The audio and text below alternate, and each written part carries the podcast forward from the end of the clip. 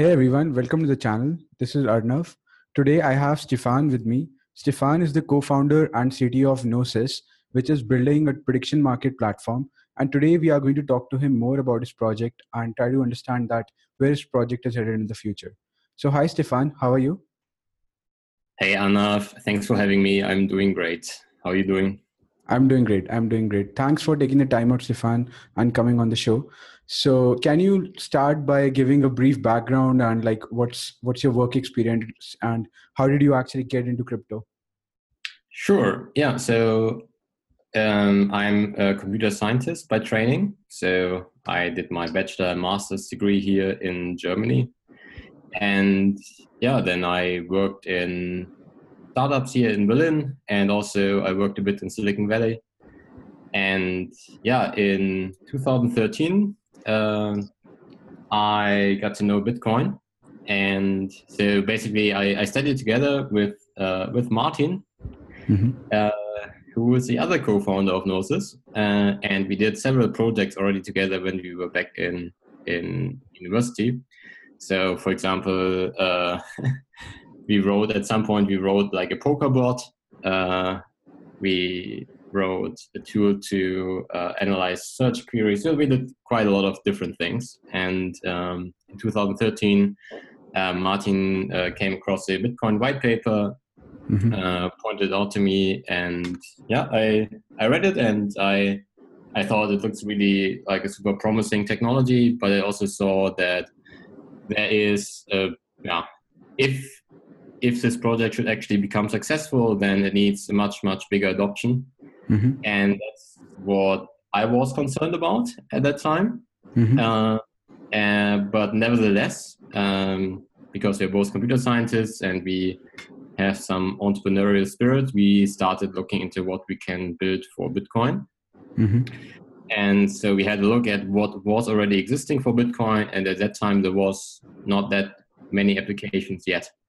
There was, I think, um, one application that was uh, in the works was um, uh, Open Bazaar, for example. Yeah, yeah. Uh, but there was hardly anything, and uh, we thought it would actually be interesting to build yeah, some sort of prediction markets for Bitcoin. At that time, we didn't even know that what we were building were prediction markets because it was mm-hmm. focused on sports-related events.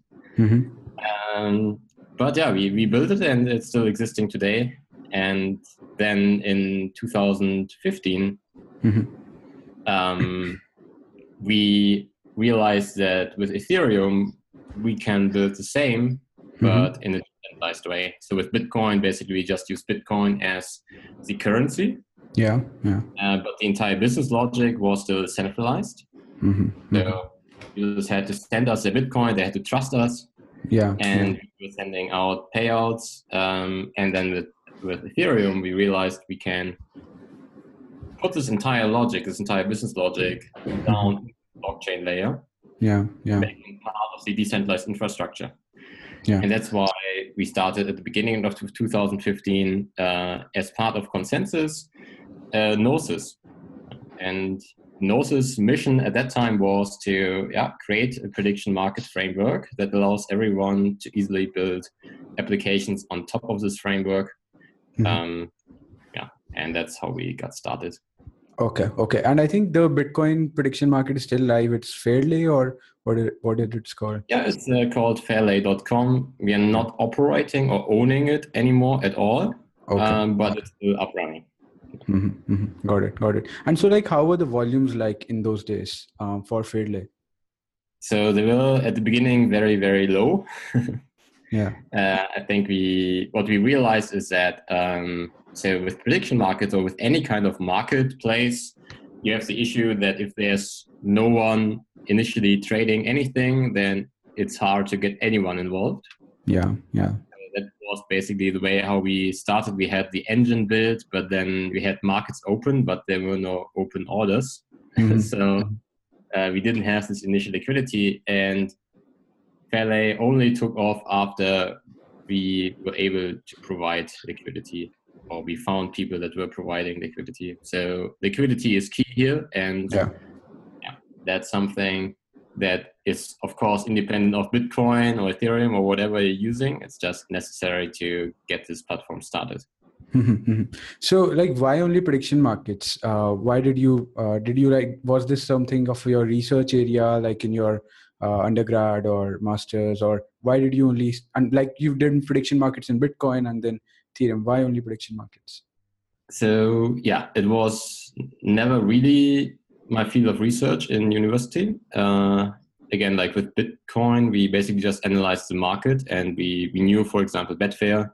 Yeah. and betfair was always outperforming other websites because they had a marketplace. They had a free market to be to define what the odds were mm-hmm. and realized that this is the yeah that this is the best way to to uh, yeah to to do this and we realized also that only blockchain technology allows you to create a global liquidity pool where everyone is trading in the same market mm-hmm. uh, which allows in the end to actually have the most inclusive system and also uh, the marketplace which offers the highest efficiency mm-hmm.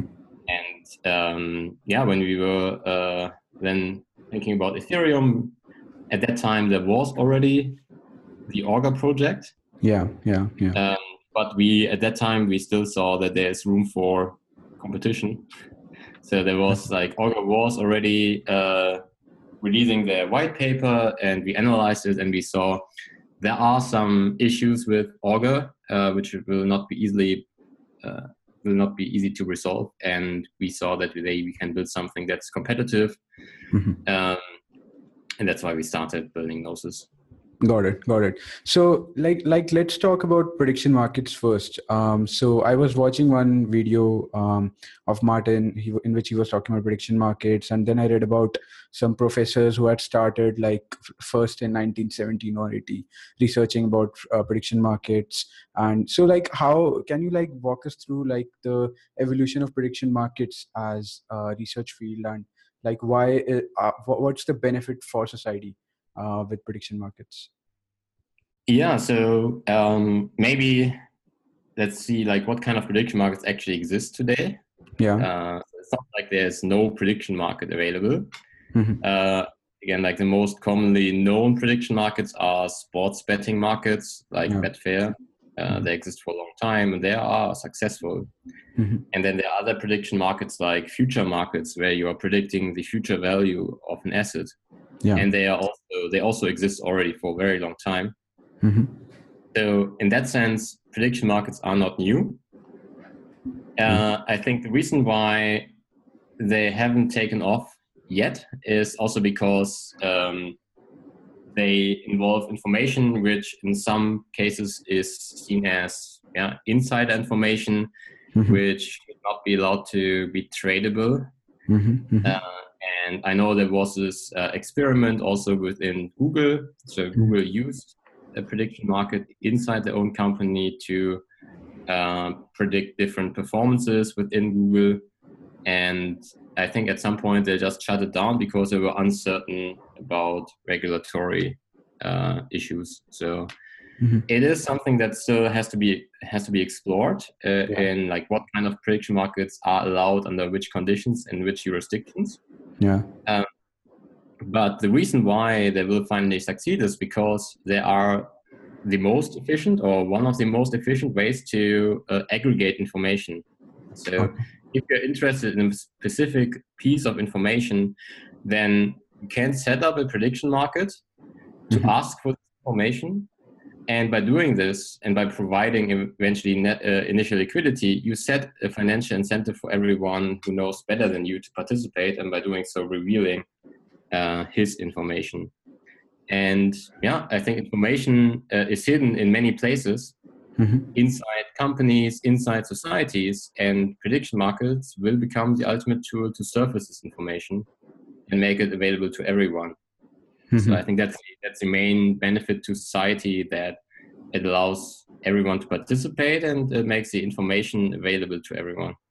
Mm-hmm. Got it, got it. So like in the Google example or like some pilots that companies were doing so who was like providing the liquidity and like were the google employees themselves like uh, betting on laws or like how how was that done to be honest, I don't know the exact details of how Google was setting it up, but we're also thinking about uh, doing some prediction markets. Uh, and the way we would probably set this up is that, uh, again, like it still needs some research, but you yeah. could use, instead of using real money, you could use play money. Uh-huh. Uh, but then um, basically, uh, based on your performance in those prediction markets, uh, mm-hmm. you earn more play money tokens, and uh, you could, of course, have some actual real real incentives uh, mm-hmm. bound to those play money tokens. So it could okay. be like some I don't know boni also could be related to to those uh, to those play money tokens.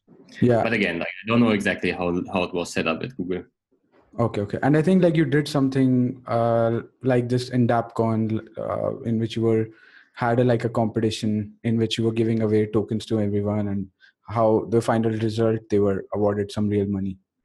Yeah. Right, right. So basically, that's what we have as a product as well. It's called uh, Gnosis Apollo, which is a package uh, for our prediction market framework. And what it allows you to do, it allows you to do some sort of prediction market tournaments. Mm-hmm. So uh, you can define a play money token, and then uh, everyone can sign up for this tournament and receive those play money tokens, and then start predicting different prediction markets. And uh, during our conference DAppCon, we set up different prediction markets for different um, uh, predictions within this conference. So, for example, we had a prediction market on how many tickets will be sold. Yeah. And we had yeah. a prediction market on outcomes of panel discussions. Mm-hmm. Uh, so all kind of events which can be easily resolved within the time of the conference. And yeah, that uh, this uh, was a fun experience, I think, for many. And uh, in the end, we rewarded the top, I think, the top ten yeah yeah yeah. So like how does the whole platform how do you envision uh, like it the prediction market platform will be used specifically for gnosis? Um, like say you are i think building a platform that like others can like build their own uh, applications on top of. Um, so how, how how are you targeting that as well? And uh, like can you explain like the whole workflow of how the prediction market starts and like how it will end and how you are like thinking about decentralization sure sure so maybe to explain short like how prediction market works in general yeah. so prediction market allows you to trade outcomes of future events mm-hmm. and those events can be anything yeah, so mm-hmm. anything uh, where the outcome is publicly known mm-hmm. so for example who will be the become the next president of the united states mm-hmm. uh, will win the world cup um, things like this. Mm-hmm. And um, now what you have to do is, uh, if you want to create a prediction market, you have to define a few properties. So mm-hmm. one of them, for example, what is the currency in which the market is traded in? Could be, mm-hmm. for example, in case of Ethereum, you could use Ether. Yeah. Or if you would like to have a more stable currency, you could use DAI. Mm-hmm. mm-hmm. Uh, and then you have to define um, what is called the oracle. So an oracle is a, an entity which provides information which is available outside of the blockchain uh, mm-hmm. to the blockchain. Uh, mm-hmm. So it can be information that is provided as a signed message or it's saved directly within a smart contract.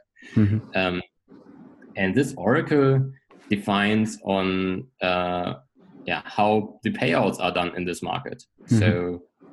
basically uh, those that are holding tokens which are representing the real outcome, mm-hmm. they will be rewarded um, if the yeah, if the oracle defines that their outcome represents the winning outcome.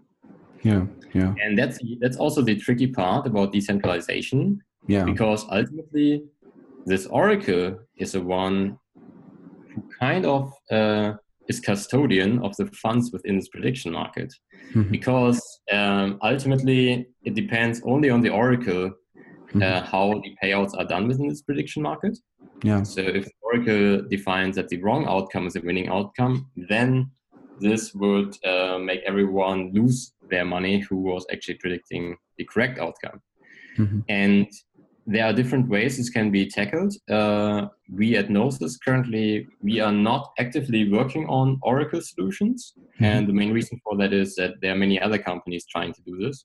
Mm-hmm. Um, and what we are aiming for is just creating a standard which allows uh, everyone to use all those Oracle solutions together with our prediction market framework. Mm-hmm. And yeah, so the way how we envision this to be resolved ultimately is uh, well, on the short term, you will use prediction, uh, you will use oracles which already have some reputation outside of the blockchain. So, for example, um, if you think about uh, regular financial trading, then Bloomberg is Bloomberg. for many of those trades is actually the oracle. Yeah, they are yeah. an entity that has reputation already. Mm-hmm. That's why everyone's trusting them. Mm-hmm. Um, and now they could they could eventually provide the same information on blockchain, mm-hmm. and everyone would trust them because they are known, they have this reputation, and if they would publish wrong information, everyone would be able to see this because it's transparently saved on blockchain, mm-hmm. and this would be a huge, uh, yeah, huge reputation risk for Bloomberg, mm-hmm. and that's why it would be considered to be trustworthy. Um, however, it's of course still centralized. So mm-hmm. eventually, you would like to have something fully decentralized, and then for decentralized solutions, there are different approaches. Mm-hmm. Uh, Augur is building a decentralized oracle. Uh, most decentralized oracles are working with SchellingCoin concepts. Okay. Um, and so SchellingCoin concepts involve that yeah. they assume that or they are basically asking uh, number of participants independently what would be what would be the right outcome and the assumption is uh, that if people are independently uh, answering the question like what is the real outcome then and they are they are benefiting most if they all come to the same conclusion mm-hmm. then the natural Schelling point is the truth uh, because that's what everyone can coordinate on if mm-hmm. they have to answer independently Okay. Uh, and using this kind of concept. Um, and yeah, we will. I hope it will work. yeah. Uh, then uh, we have a decentralized Oracle that that works. Okay. Ultimately, I think also you will see a combination of centralized and decentralized oracles. So if you think about centralized oracles, they are fast, requires mm-hmm. only a central entity to report, but they're costly uh, uh, they're not called they're fast and cheap, but they have this yeah. risk of being centralized. And then you have decentralized oracles, mm-hmm. and decentralized oracles they're slow and yeah. expensive, but they have a higher security. Uh, and ultimately, it will be set up in a way that you use first a centralized oracle, and you use a decentralized oracle more like a backstop in case wrong information is published by a centralized entity. Okay, okay, got it. So, like, what's the for Gnosis? Um, like what exactly are you targeting? You uh, like what's the end del- deliverable sort of to speak um, that you that you see that uh, the users are going to see? Is it like oh, uh, uh, only a website in which like there are categories or will it be like uh, multiple websites that will use the gnosis smart contract or something like that? Yeah so um, what we imagine is there's so many different use cases for prediction markets. Mentioned uh, future contracts. There yeah. could be markets on political events. Mm-hmm. It can be used as part of decision making processes.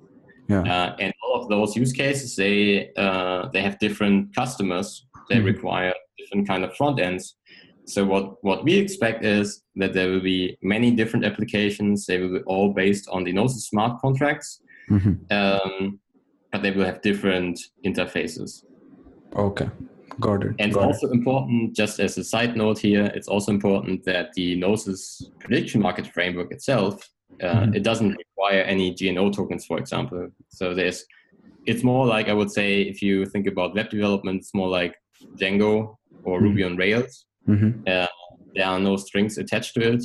It just makes sense to use it if you need a prediction market, mm-hmm. because otherwise, well, you would reinvent the wheel yeah yeah. So like uh, you started talking about the gno tokens so like what's the real utility um, of the token?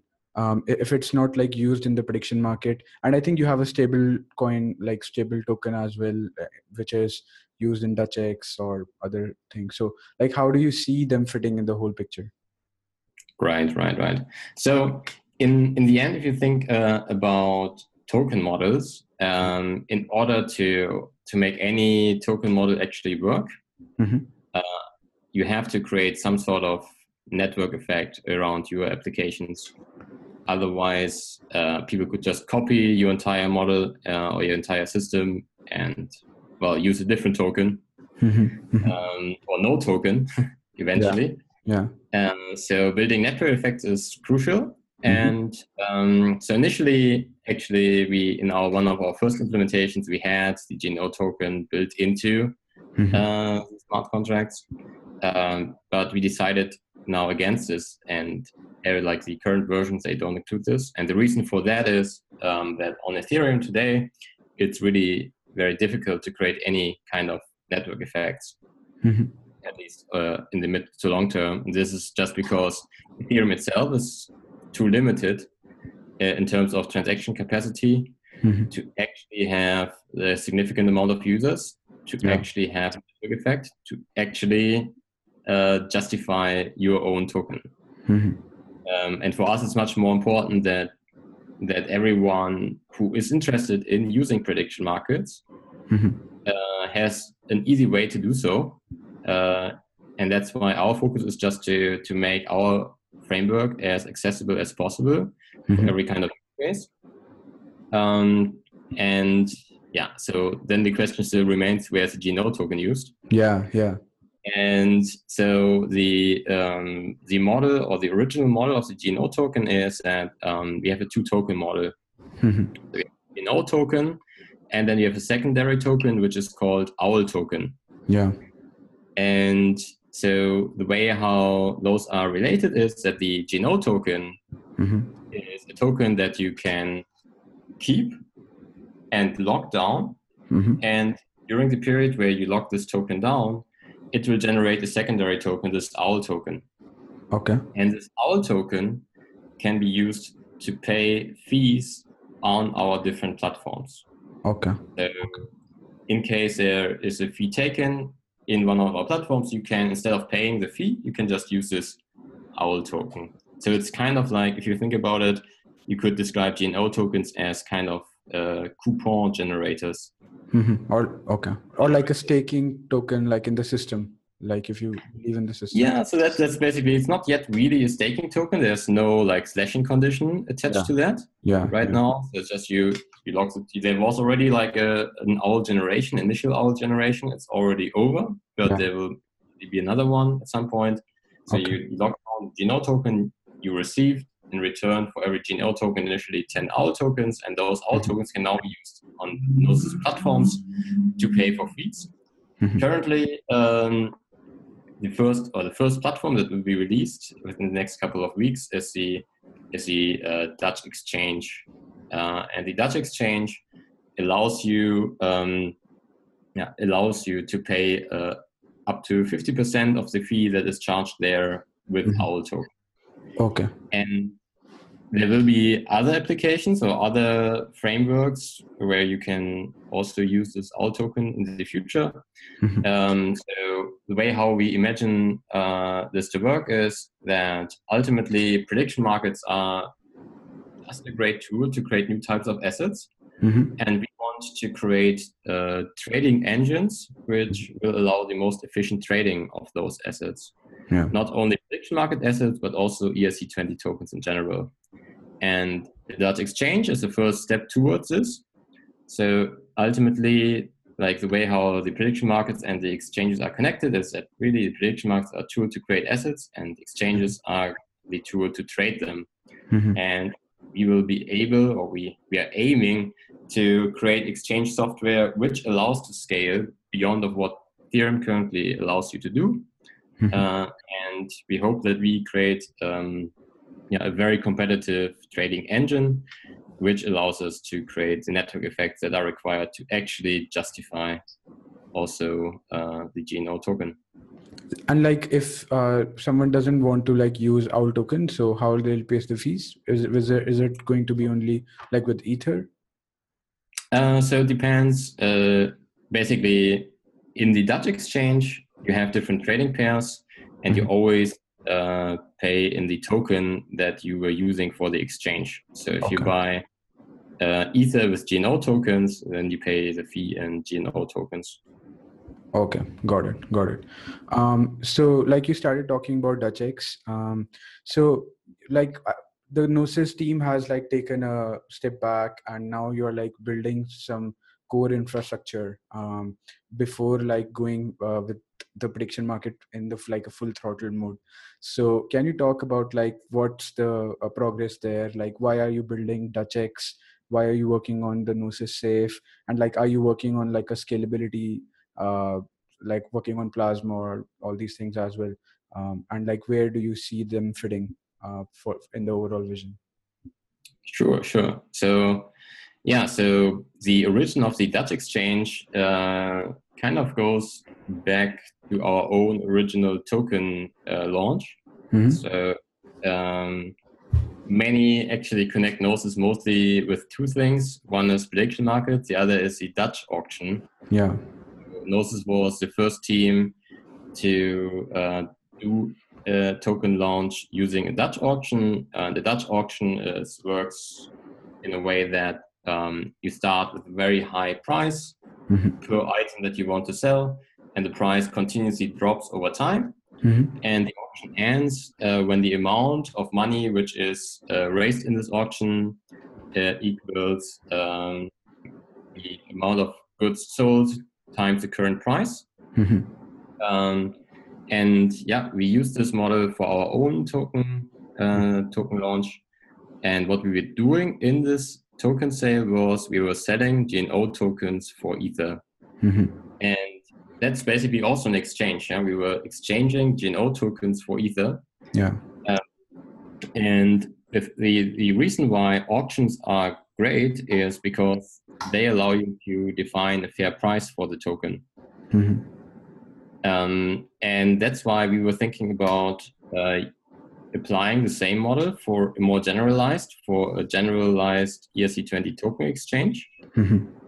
So now what the Dutch exchange allows you to do is it allows you to trade any type of ERC20 tokens mm-hmm. by creating an auction uh, where you are selling your token for the token that you would like to receive. Mm-hmm. Um, and every it's a fully decentralized exchange, meaning that uh, the listing process doesn't require any permission from us. Mm-hmm. So every project that would like to list their token, they can they have there's still some requirements like if you want to start a new auction of a mm-hmm. new token, then you have to provide ten thousand dollars worth of ether, uh, mm-hmm. which is to buy the token that you would like to list. Mm-hmm. Uh, but that's also really the only requirement. Mm-hmm. And um, yeah, the the other great advantage of this kind of exchange is that it aggregates liquidity over time. Yeah, so the way how those Dutch auctions are uh, done is that mm-hmm. they start at twice the market price of the token, mm-hmm.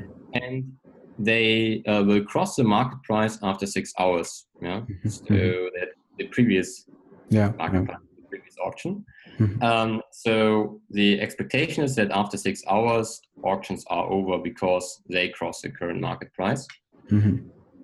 And now six hours are quite a long time window if you mm-hmm. compare to other exchanges.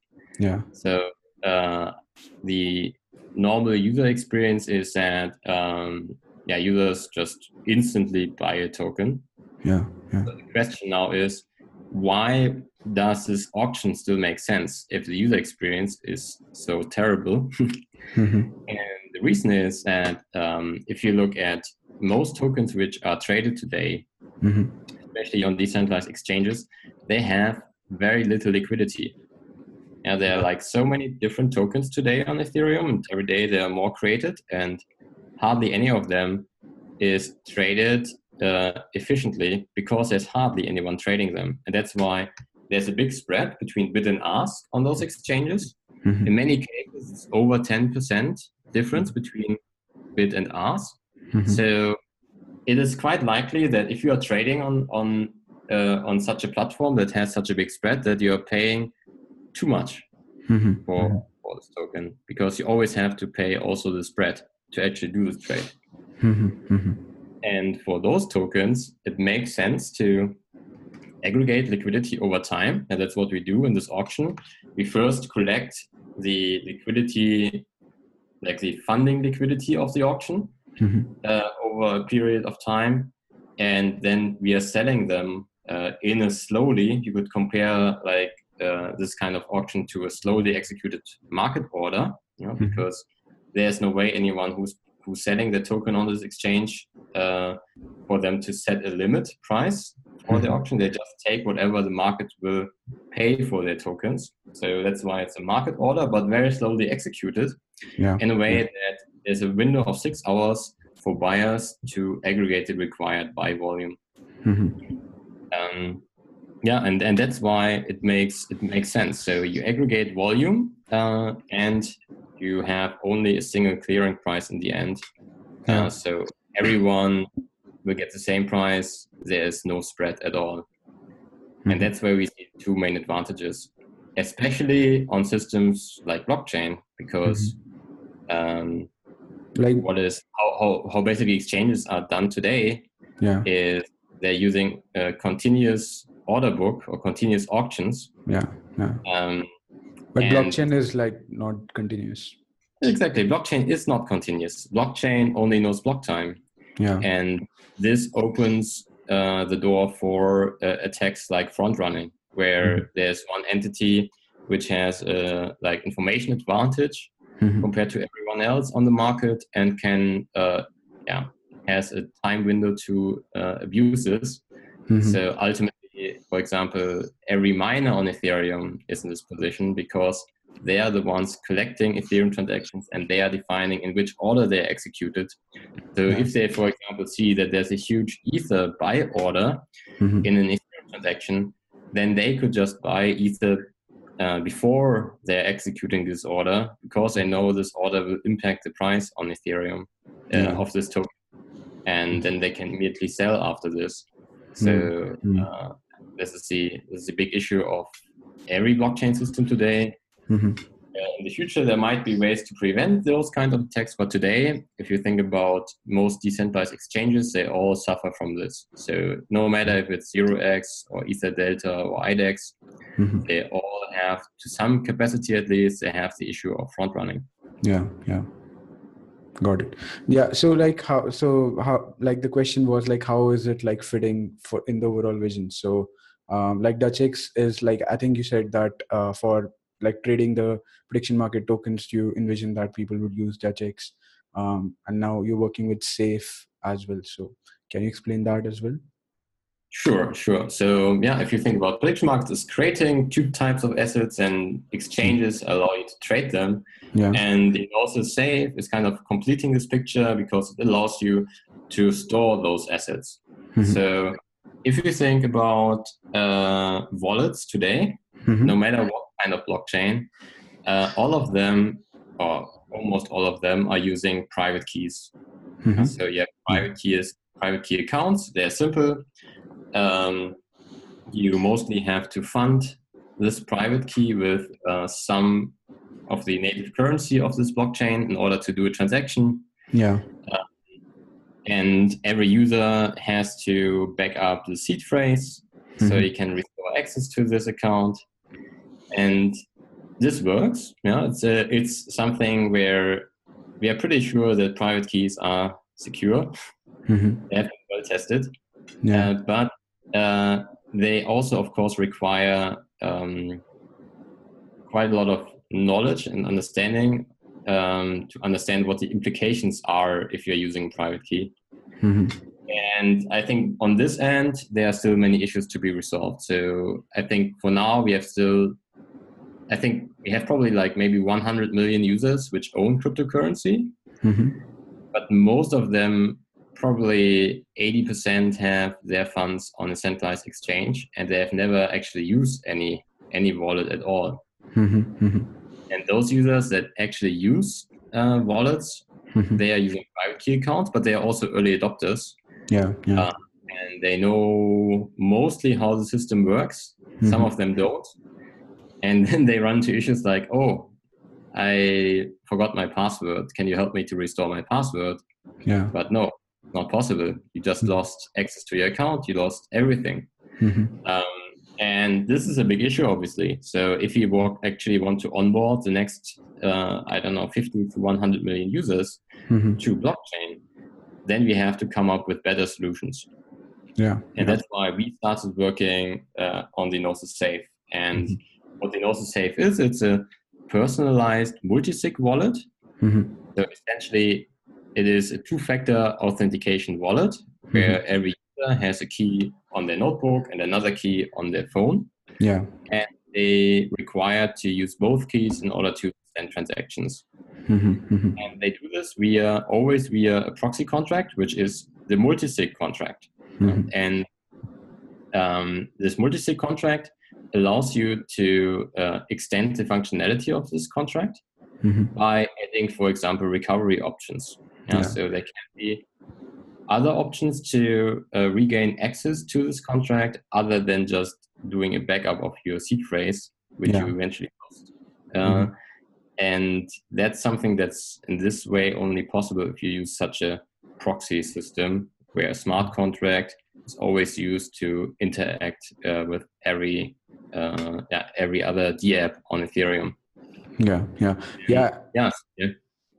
Yeah i think uh, like to like if we have to reach like the mass adoption for crypto um, we have to like make it as easy for people to use like um, as like the current online banking systems um, and like in which if you say forgot your password you can recover them. If say your funds uh, are misplaced or like say if you lost your credit card and someone spent those funds or uh, something happened bad in the atm so like uh, like if you want to have like um, for crypto to reach mass adoption we have to think uh, on like how how are we like competing with the current systems um, and yeah i think even you are working like uh, you were also like researching on like building a, uh decentralized network of uh, like uh, kyc providers or something like that for uh, fun, uh, like recovery of funds can you talk about that as well Yeah. So there are like many different ideas how this could be done. yeah so there are ma- mainly two ideas, uh, or two proposals. One is um, that you use something called paralysis proof. Okay. So the idea is uh, that you kind of prove that you lost access to your uh, to your device mm-hmm. by um, by depositing a bond. Mm-hmm. Uh, and in case anyone can send a transaction, Mm-hmm. then you're using this bond. Okay But if within a time window no one is able to send any transaction, mm-hmm. then you gain access. okay Of course, there are some like security concerns here. yeah yeah One is that this time window might be too short. If I know you're going on vacations mm-hmm. somewhere where you have no access to anything for Mm-hmm. the next, let's say, month or so, Mm-hmm. and the time window is only two weeks, Mm-hmm. then I can just do this deposit and I know I will be able to take over your funds. Mm-hmm. So ultimately, this is probably like still not uh, secure enough. Mm-hmm. Um, but you can combine this. This can be just like the first step, and you could say once you uh, once you were able to to place this bond and no one was able to send the transaction, Mm-hmm. and um, and you uh, reached a certain time threshold, Mm-hmm. uh, then in addition you can provide KYC information to one of many KYC providers Mm-hmm. uh, in order to regain access to your account. Mm-hmm. So there have to be multiple steps involved. Um, Okay. Another solution is uh, that's something that uPort came up with, I think, initially, Mm-hmm. um, was a recovery process where basically you can set up uh, a list of friends or a list of trusted accounts. A Shamir secret algorithm. One? Yeah, not really. Yeah, Shamir Secret is also always possible. so, uh, but um, eventually you could also be using Shamir secret sharing for this. Uh, but the basic idea is just okay, we have a list of friends, and Yeah. and out of like kind of another multisig, Yeah. and all of them uh, friends have to collude to uh, override uh, the owner configuration of your own multisig. Okay. Um, the issue here is that well, you trust. Uh, first of all, you trust your friends Yeah. that they don't collide, uh, and you also trust them that they're that they're actually able to maintain their own access. So, what if your friend loses access to their accounts? Then the Mhm. system also doesn't really work. Mhm. So, I think ultimately uPort abandoned this idea for now. Mhm. What we are trying to do is we tr- still try to find like the best mix of the different ideas Mhm. that still offers a good trade-off between usability and security. Mhm. Uh, of course, security has to have focus, but you still have to have something that's somewhat usable Yeah. that offers you to have like a last resort option. Mhm. Um, and in Gnosis Safe, uh, so we are currently planning to do the mainnet release in uh, end of October. Mhm. So hopefully just before uh, DevCon. Mhm. And um, we will start without this recovery option because that still needs time uh, and we don't want to rush. Uh, and the way how the initial safe will be set up is uh, two out of four multisig. So you have a key on your phone, a key on your notebook, and those keys are never exposed to you. Uh, we never expect you to do any kind of backup with those. Mhm. Uh, and then there are two more keys, and they are actually derived from a from a seed phrase. Yeah. So we still require to have a backup of a seed phrase. Mhm. If you have the seed phrase, then you can always gain back access, Mhm. and you don't have to back up your phone or your notebook. Mhm. And yeah, one cool feature of the safe is um, that you never have to fund any of your accounts. Mhm. So the funding for transaction transactions can be directly deducted from the funds that you hold into in your safe itself. Mhm. Mhm. And that's something really cool because previously multi-sig wallets were always difficult to set up because you had to have multiple ledgers, all of them had to have Ether. Mhm. Um, and yeah, it took quite some time and effort to do this. Now it's really simple. You just have to send Ether or Mhm. whatever token you have uh, to your safe, Mhm. and then whatever transactions are done, they are always uh, paid with the money that's held in the safe itself. hmm Yeah, yeah, got it, got it. And so, like, uh, like you are you seeing like, uh, like where's the what are some like interesting projects that are working in like the recovery problem? Um, so I, I had a chat with uh, Rick of Balance.io, and he also like, like he mentioned you as well that uh, you are like one of the four thinkers in this field. So like, uh, can you share like how that is how this part of the crypto space is evolving? Yeah, that's uh, honestly, I still uh, haven't discovered like all possible projects probably, but I know, for example, um, so for example, Microsoft Research, they recently published some information that they are working uh, on a better way to um, to restore access to private keys without requiring private key management, without giving any more details. So I'm really interested to see what they're actually going to publish. Yeah. Um, and um, yeah, I know that uh, yeah, there are several projects that try to integrate some sort of KYC processes. Hmm. So uh, I I think there will be multiple solutions in the end, Mhm. and I think also here again, eventually we can come up with some standards to uh, to allow users to decide and to have some sort of competition Mhm. Between those. So I, I see it similar to the Oracle space. Okay. Um, It's a super hard problem, and yeah, I think the most important is that we agree on some sort of standard first. hmm hmm Got it. Got it. So, like, uh, if you are planning to launch um, in September, like around the uh, da- da- DevCon time. And uh, what about DutchX? End of and- sorry, end of October. Yeah. end of October. Sorry. Okay. Um, and uh, what about like DutchX and prediction markets? Like, what are the timeframes there?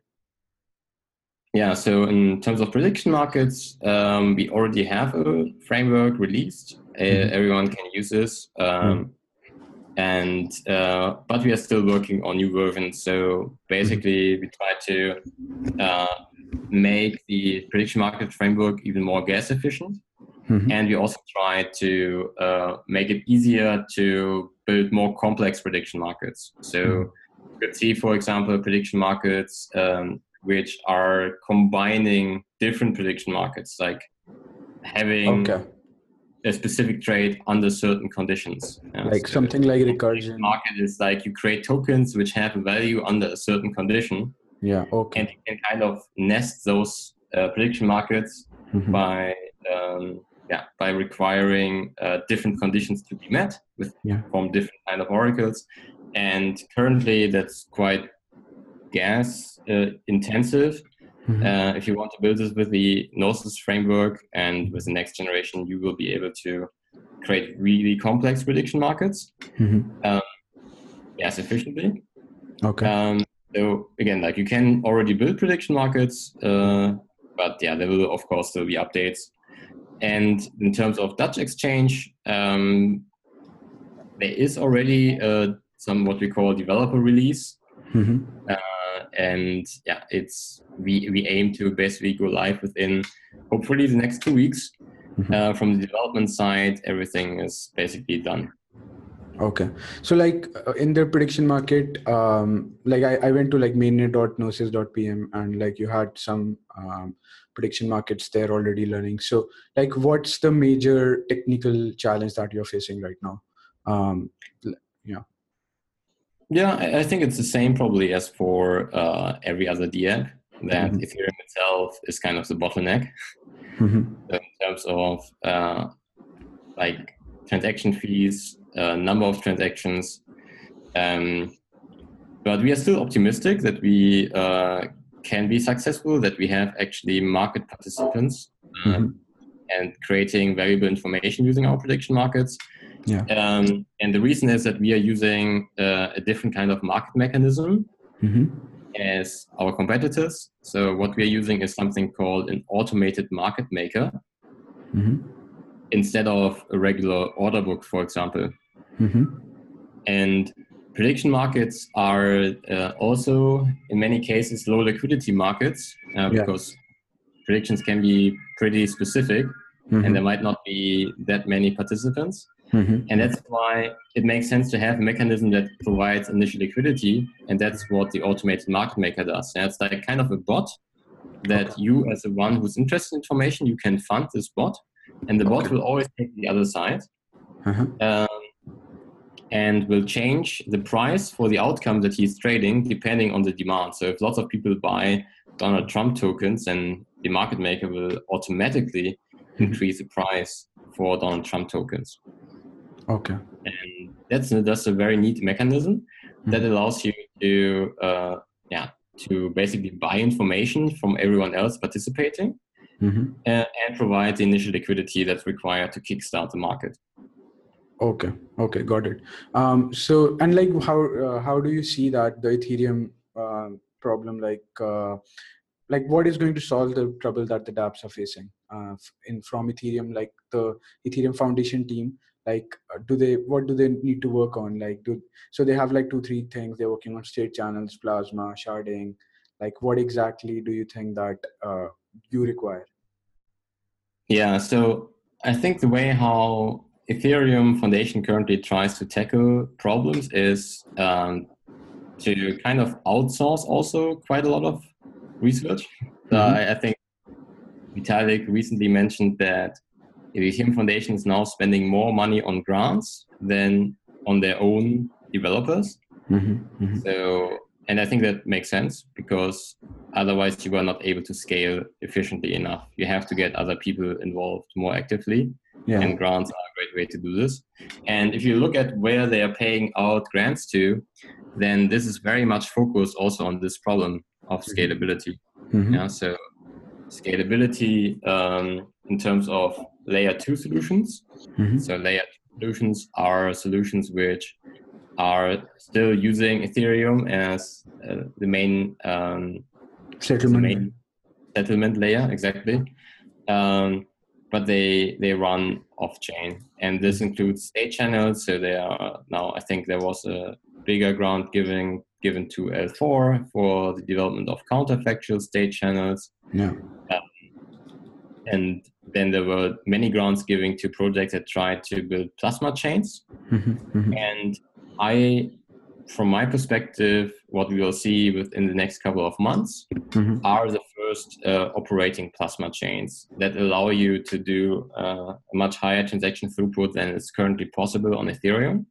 Okay. Um, but with very little gas cost. Because the great thing about plasma is that the gas costs that you have in a normal operation are constant. Yeah, you just submit the hashes that are representing the current state of the plasma chain mm-hmm. on the main chain, and this is always a constant cost in terms of gas yeah. costs. Yeah, yeah. Um, but whatever you do, like on the side chain, on the Plasma chain, mm-hmm. um, that is independent of this. So you can have like thousands, millions of transactions in the Plasma chain, mm-hmm. um, but you still have constant operational costs. Yeah, and that's yeah. why I think Plasma is the way to go in the short term. Mm-hmm. Of course, hopefully in the mid to long term, uh, mm-hmm. Ethereum itself can evolve. And yeah. I think currently the sharding roadmap aims to have a release of sharding by 2020, which is not that far away. Mm-hmm. So hopefully uh, they can make this happen. This would, of course, uh, help a lot more projects because also Plasma is like not not necessarily the silver bullet, but mm-hmm. it just helps for specific use cases, especially for exchanges, for example. Mm-hmm. mm-hmm. And I think if you think about crypto adoption, then decentralized exchanges play a very crucial role. So uh, today, the main use case is still mostly yeah conducting ICOs, mm-hmm. and we create all kind of new tokens. Mm-hmm. They need to traded. They are then most of the time uh, traded on a centralized exchange, and they are leaving the ecosystem. Mm-hmm. But if you actually want to use those tokens within our ecosystem, then they also have to be traded in a decentralized ecosystem. And that's why it's super important to have secure wallet solutions and have really efficient exchanges. And there, I think plasma exchanges will, within this year or hopefully the next year, mm-hmm. uh, will become uh, dominant, at least mm-hmm. for ERC20 tokens. Okay, awesome, awesome.